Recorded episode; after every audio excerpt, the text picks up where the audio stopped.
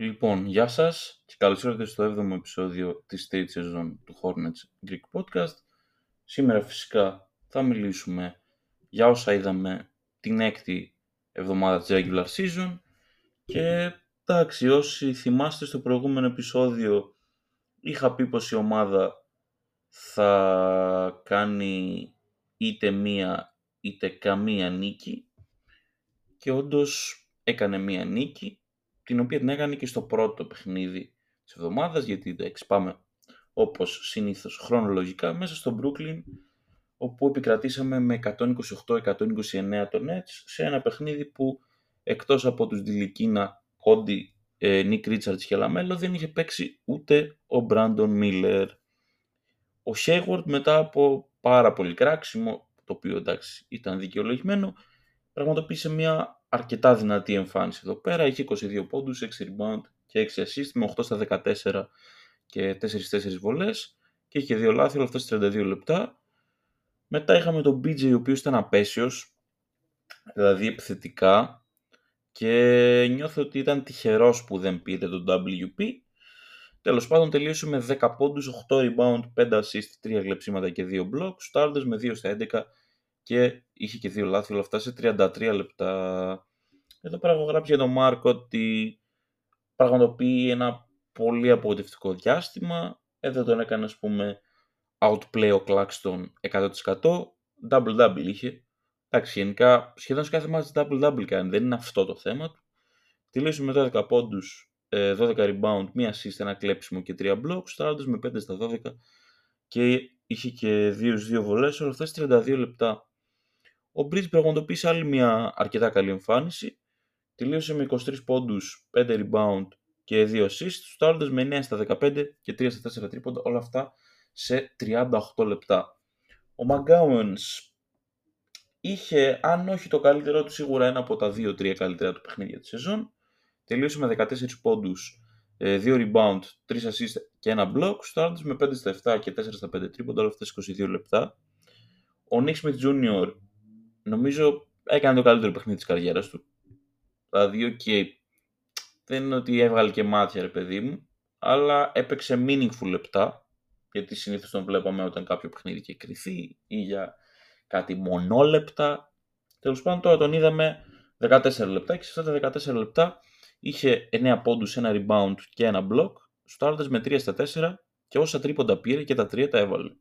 Οπότε, οκ, okay, ήταν πολύτιμος Δυστυχώς να πούμε για τον Smith Junior, επειδή από τότε νομίζω ότι δεν έχει ξαναπαίξει, ότι τραυματίστηκε τα ξημερώματα της Παρασκευής σε ένα παιχνίδι στη G League και δεν ξέρω πόσο σοβαρό είναι, αλλά αποχώρησε με πατερίτσα από το παιχνίδι.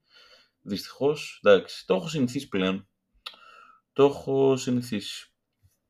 Και BP, Ροζίρ, νομίζω είναι η καλύτερη εμφάνιση που έκανε φέτος και μάλιστα με σημαντική διαφορά ε, season high, 37 πόντι, 4 rebound και double-double γιατί είχε 13 assist, οι οποίες 13 assist είναι και career high και είχε και, και, είχε και δύο κλειψίματα ταυτόχρονα, όλα αυτά με 13 στα 25 και 7 στα 9 τρίποντα και είχε και 3 λάθη όλα αυτά 40 λεπτά.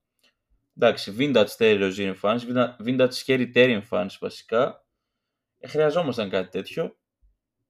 Δυστυχώς δεν είχε συνέχεια, εντάξει, δεν, δεν ξέρω αν μπορώ να πω ατομικά γενικά αλλά ok, okay, που και που το να βλέπεις το Ροζίρ να κάνει τέτοια παιχνίδια απ' τη μία σου φέρνει ας πούμε κάποια flashbacks, απ' την άλλη πονάς γιατί αυτά τα flashbacks δεν οδήγησαν πουθενά επειδή είχαμε έναν τσαρλατάνο για προπονητή.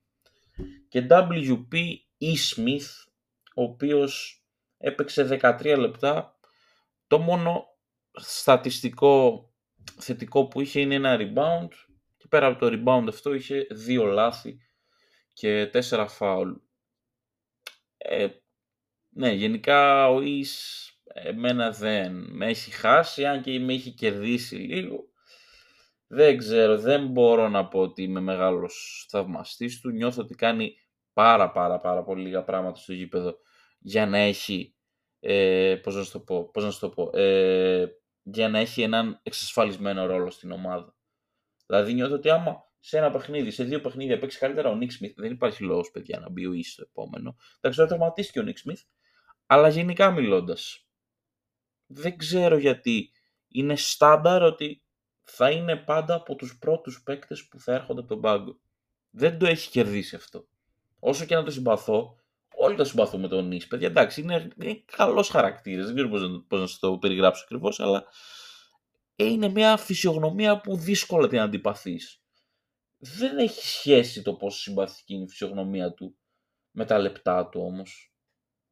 Τέλος πάντων, αυτό το παιχνίδι γενικά, ε, εμένα από τη μία και μου έδωσε μια χαρά, από την άλλη με προβλημάτισε, γιατί κάνεις μια ιστορικά καλή εμφάνιση επιθετικά.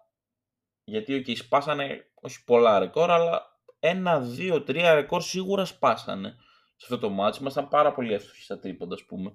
Νομίζω είχαμε κάτι του τύπου 23 στα 39, δεν παίρνω και όρκο, αλλά ήμασταν αρκετά εύστοχοι. Και πάλι κερδίσαμε στο τελευταίο σουτ που είχε αστοχήσει ο Μικάλ, αν δεν κάνω λάθος. Ε, εντάξει. Ok. Okay. Τέλος πάντων, προχωράμε στο επόμενο παιχνίδι, όπου παίζαμε με τους Timberwolves στο Spectrum. Χάσαμε με 117-123, απώλειες Ντιλικίνα, Κόντι και Λαμέλο, δηλαδή μετά από καιρό επέστρεψε ο Νικ Ρίτσαρτς και επέστρεψε και ο Μίλλερ, ο οποίος έχασε μόνο ένα μάτς, το οποίο ήταν και το δεύτερο που έχασε στη σεζόν ο Μίλλερ, ενώ από τους Wolves έλειπε ο Άντωνιο Έντουαρτς και ο Τζέιντερ Μακδάνιελς, οι οποίοι είναι δύο βασικότατοι παίκτες των Timberwolves, αλλά παρόλα αυτά χάσαμε 117-123. Ε, ο Σίγουρντ έκανε άλλη μια δυνατή εμφάνιση, θα πω, αν και εξαφανίστηκε στο δεύτερο. Στο δεύτερο δεν ήταν κακός, αλλά δεν έκανε τίποτα, πραγματικά τίποτα. Τέλος πάντων, τελείωσε με 17 πόντους, ένα rebound, 3 assist και 2 κλεψίματα, στάροντα με 7 στα 11 και 2 2 βολές και είχε 2 λάθη, όλα αυτά σε 31 λεπτά. Ο PG επιτέλους πραγματοποίησε και αυτός μία, δεν θα πω εξαιρετική, αλλά αρκετά καλή εμφάνιση. Τελείωσε με 18 πόντους, 7 rebound και 5 assist, αλλά και ένα block, στάροντα με 7 στα 14 και 4 στα 7 τρίποντα. Είχε ένα λάθος, όλα αυτά σε 31 λεπτά. Ο Μίλλερ ήταν, ας πούμε, μια χαρά, δεν θα πω ότι ε, με ενθουσίασε γιατί ξέρω ότι μπορεί να παίξει καλύτερα 100%. Τέλος πάντων, τελείωσε με 14 πόντους, 5 rebound, 3 assist και 2 block. Στους με 5 στα 13 και είχε 2 λάθη, 4 36 λεπτά. Ο Μάρκ. Ο Μάρκ ήταν κοντά στο WP για πρώτη φορά φέτος. Ήταν πραγματικά κοντά στο WP. Ε, τον διέλυσε ο Γκομπέρ, ο Towns, ο Reed, όποιος έπαιξε στο 4-5 για τους Γούλους βασικά εκτός από, το, από τον Κάιλ Άντερσον που είναι νομίζω η αλλαγή του Towns μπορεί να κάνω και λάθος, μπορεί να είναι στο 3 ο Κάιλ Άντερσον, δεν το γνωρίζω όπως και να έχει τελείωσε με 11 πόντους και 6 rebounds στάροντες με 4 στα 6 και 3-4 βολές και είχε και ένα λάθος όλα αυτά 29 λεπτά και ήταν η πρώτη φορά στην καριέρα του, στο NBA δηλαδή, που βγαίνει έξω με foul, δηλαδή έγινε fouled out. Ok, okay. Πρέπει να το δουλέψει ο Μάρκ. Πιστεύω στο Μάρκ. Δηλαδή δεν θέλω να, να πάρετε τα λόγια μου και να τα αλλάξετε ως something. Όχι έξω, αλλά μέχρι και στο δικό σας το μυαλό, ας πούμε, να τα διατυπώσετε αλλιώς. Παιδιά πιστεύω στο Μαρκ Williams, όσο και αν νιώθω ότι έχει κάνει κάποιες πάρα πολύ απογοητευτικές εμφανίσεις. Γιατί είναι η δεύτερη χρονιά του, παίζει ψήλο, όχι ακριβώς τραυματίας, αλλά επηρεασμένος σίγουρα είναι πειρασμένο. Νομίζω το βλέπουμε όλοι γιατί βλέπουμε έναν τελείως διαφορετικό παίκτη από τον περσινό Μαρκ Williams. Ο οποίος περσινός Μαρκ Williams κιόλας είχε συντελέσεις στο να είμαστε μία από τις καλύτερες άμυνες του πρωταθλήματος, όσο ακραίο και αν ακούγεται αυτό, μετά την trade deadline. Τώρα νιώθω ότι στην άμυνα, παιδιά, δεν δίνει τίποτα ο Μαρκ Williams. Τίποτα. Αλλά υπάρχει πίστη. Δηλαδή εγώ θέλω να πιστεύω σε αυτόν. Δεν έχω παρατήσει σε καμία περίπτωση το project Mark Williams. Απλά είναι μικρός, θέλει δουλειά, πολλή δουλειά σίγουρα, δεν το συζητάω αυτό.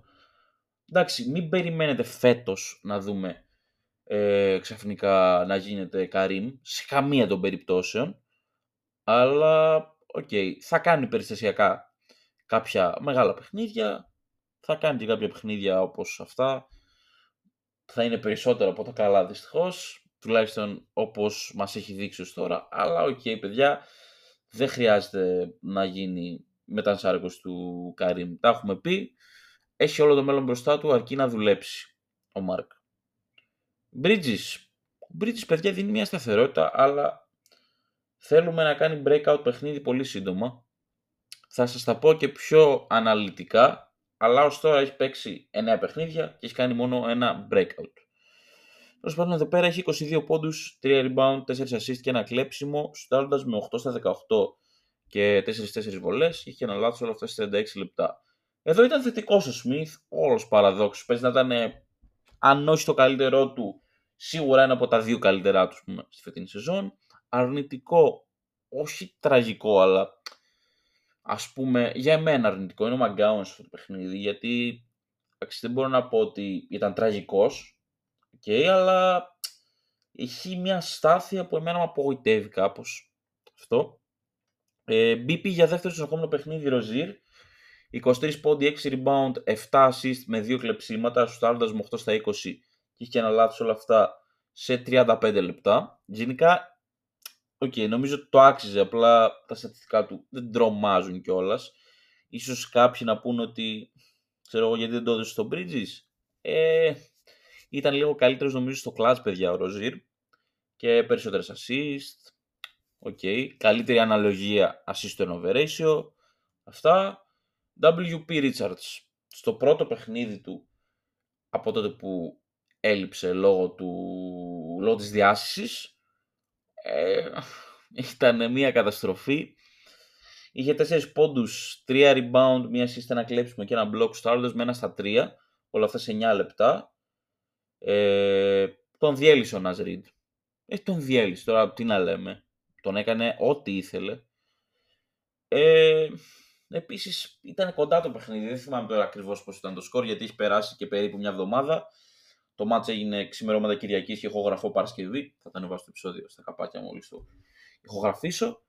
Και πήρε ένα σουτ, παιδιά, ενώ ήταν πάνω το Γκομπέρ και φαινόταν ότι ξέρω εγώ, άμα δεν τον κάνεις κανένα fake, κάτι που Σιγά μην έκανε τώρα ο Nick Richards fake. Δεν το έχει αυτό, ας πούμε, στο, όχι στο πορτφολιό του, αλλά δεν το έχει, τέλος πάντων, σαν κίνηση στο παιχνίδι του. Τώρα δεν μου αρέσει η λέξη, αλλά πάρτε το έτσι. Και το κάνει ένα μπλοκ, όπως ήταν λογικό γκομπέρ. Ε, ε, εντάξει. Δεν θα χεϊτάρω τον Nick Richards, αλλά ok, okay, νομίζω με το σπαθί του το πήρε αυτό το WP, δυστυχώς. Αυτή η ήττα αν και ήταν σημαντική, γιατί πλέον εδώ που έχουμε φτάσει, παιδιά, κάθε ήττα σημαντική, δεν με νευρίασε σχεδόν καθόλου. Είναι η πρώτη ήττα ως τώρα στη φετινή σεζόν που ξέρετε τι, μπορώ να την ε, καταπιώ. Να πω ότι ξέρετε τι, Ok, okay, χάσαμε από τους Timberwolves, παιδιά, γιατί οι Timberwolves είναι η καλύτερη ομάδα στο πρωτάθλημα, τουλάχιστον record-wise τη στιγμή που μιλάμε. Παίξαμε αρκετά καλά και ο μόνος λόγος που νιώθω ότι χάσαμε γιατί okay, δεν, πέρα από τον Nick Richards και τον Mark Williams, όλοι οι άλλοι ήταν, αν όχι τέλειοι, εντάξει δεν ήταν όλοι τέλειοι προς Θεού, ήταν τίμοι και πάνω. Ήταν τίμιος ο PJ, ήταν τίμιος ο Hayward, ήταν αρκετά καλός έως πολύ καλός ο Bridges, ήταν αρκετά καλός έως πολύ καλός ο Rozier, ε, άρα παιδιά βλέπετε ότι χάσαμε λόγω των πενταριών μας.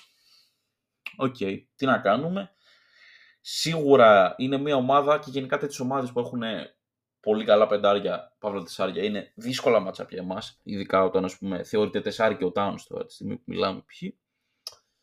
Ε, Ok, okay, το ματς το χάσαμε από τον Γκομπέρ, ο οποίος έκανε ό,τι ήθελε, από τον Towns και τον Ναζρίντ. Αυτοί διέλυσαν τα πεντάρια μας και χάσαμε. Ok. Okay. Αυτό από το ματς με τη Μινεσότα και πάμε τώρα στο τελευταίο παιχνίδι της εβδομάδας, όπου για μένα θα έκρινε και το πρόσημό της. Άμα θα ήταν θετικό ή αρνητικό, μέσα στο Σικάγο. Και χάσαμε με 111%. Αυτό ήταν το πρώτο παιχνίδι της σεζόν που δεν έπαιξε ο Μαρκ Williams. Ε, είχαμε τις κλασικές απώλειες Ντιλικίνα, Κόντι και Λαμέλο.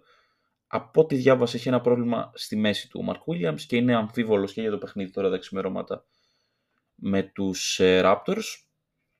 Τέλος πάντων, θα ξεκινήσω από το Richards, ο οποίος δεν ήταν τόσο τραγικός, ας πούμε, αλλά σίγουρα ήταν ε, ε, χειρότερος από τον Βούτσεβιτ. Σίγουρα έφαγε outplay, ας πούμε, από τον Βούτσεβιτ.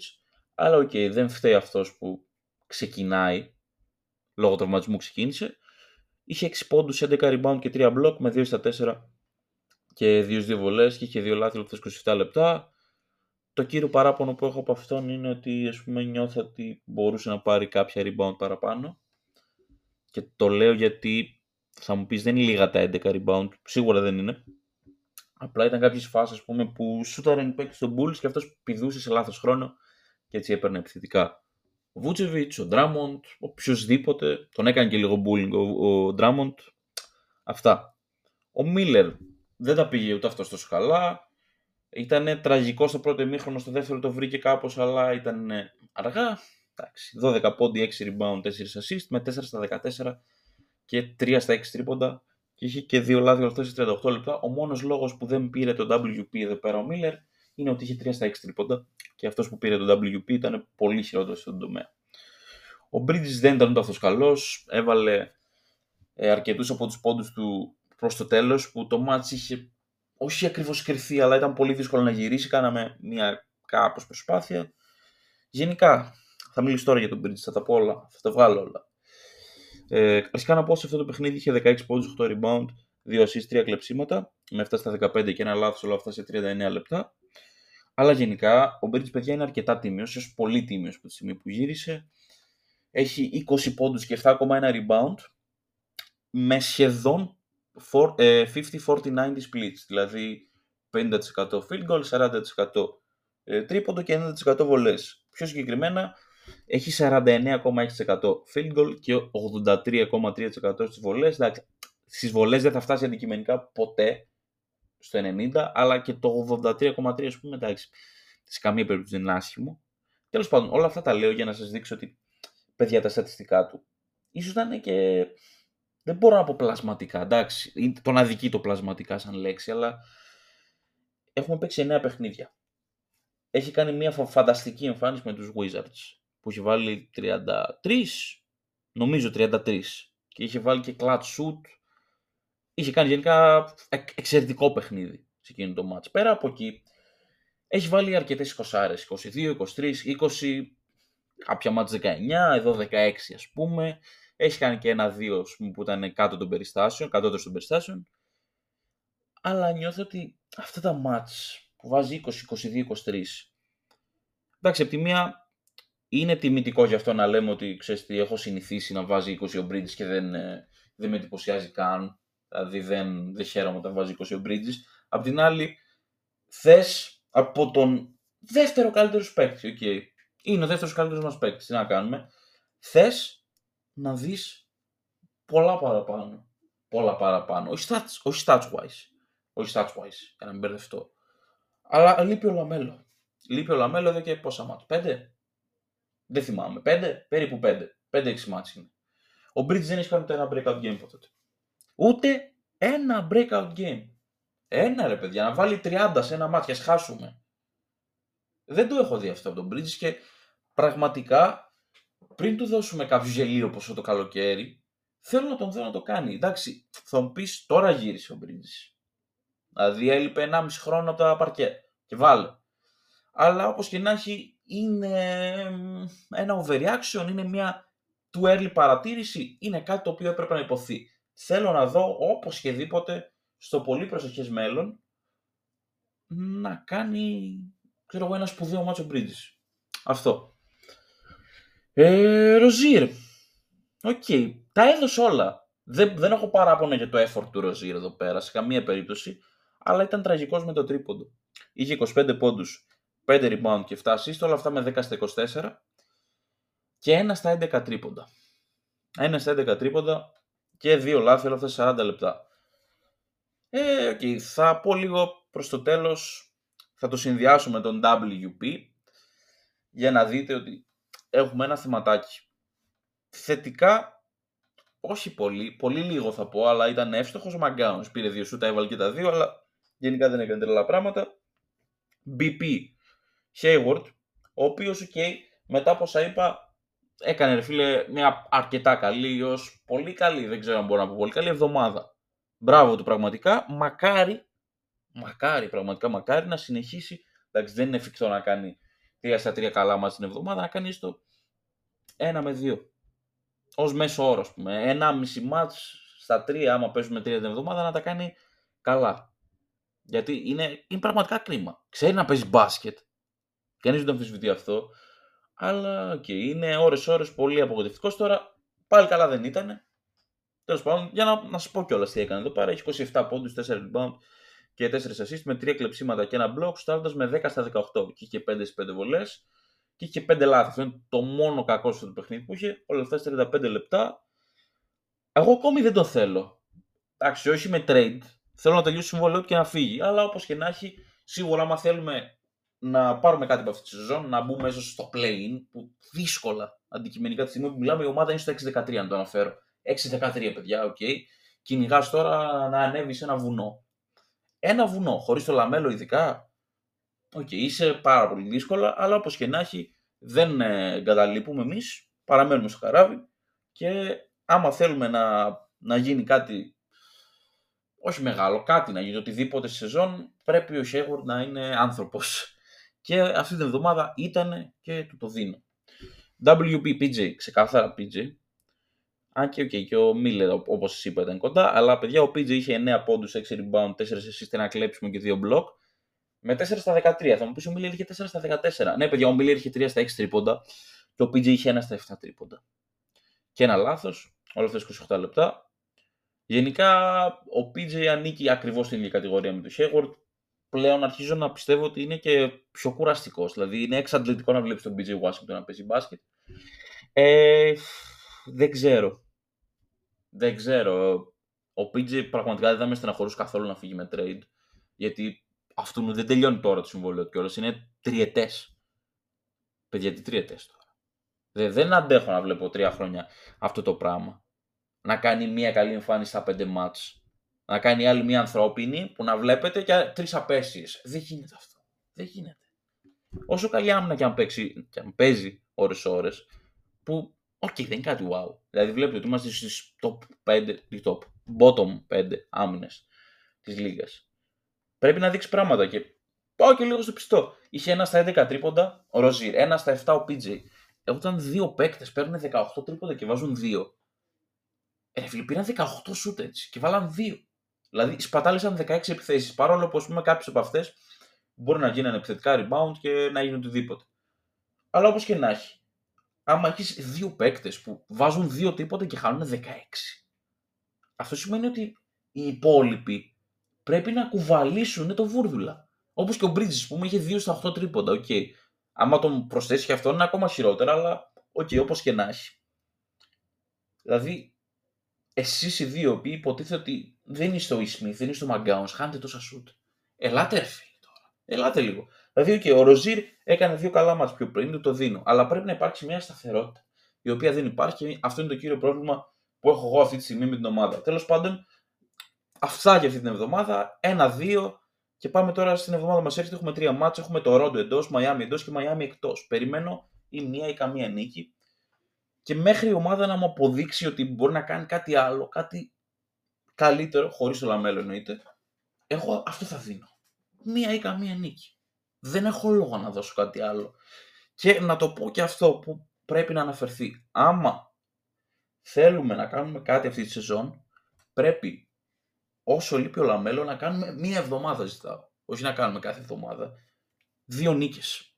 Να έχουμε θετικό ρεκόρ. Ή ας πούμε, άμα παίζουμε τέσσερα ματς την εβδομάδα, να έχουμε δύο νίκες, έστω 50% άμα σε κάθε εβδομάδα πάμε μία νίκη, δύο ήττες, μία νίκη, δύο ήττες, ε, δεν θα βγει άκρη. Δηλαδή, άμα λείψει άλλες δύο εβδομάδες, ας πούμε, ο Λαμέλο, τώρα είμαστε στο 6-13, ο Λαμέλο θα γυρίσει και θα βρει την ομάδα στο 8-17. Τι γίνεται, παιδιά, στο 8-17, ας πούμε, δηλαδή, τι θέλετε να κάνει ο Λαμέλο; Να βάζει 47 πόντους per game με 23 assist και 19 rebound; Ε, δεν γίνονται αυτά τα πράγματα. Δε, πρέπει να παίξουν λίγο όλοι. Εντάξει, βέβαια τώρα μάλλον δεν ξέρω μάλλον, μπορεί πολύ πιθανό να λείπει ο Μάρκ και από αυτό το ματς. Άμα λείπει ο Μάρκ και από αυτό το ματς είναι δύσκολη η ζωή μας έτσι κι αλλιώς. Αλλά παιδιά πρέπει, όποιος και να λείπει, δεν λείπουν 8 παίκτες τώρα, λείπουν 2 παίκτες που είναι σημαντικοί. Δεν θεωρώ τον Κόντι Μάρτιν σημαντικό, sorry. Λείπουν 2 παίκτες, έστω. Ένας μπορεί να παίξει κιόλας ο Μάρκ. Δεν δικαιολογείται να χάνουμε τόσο.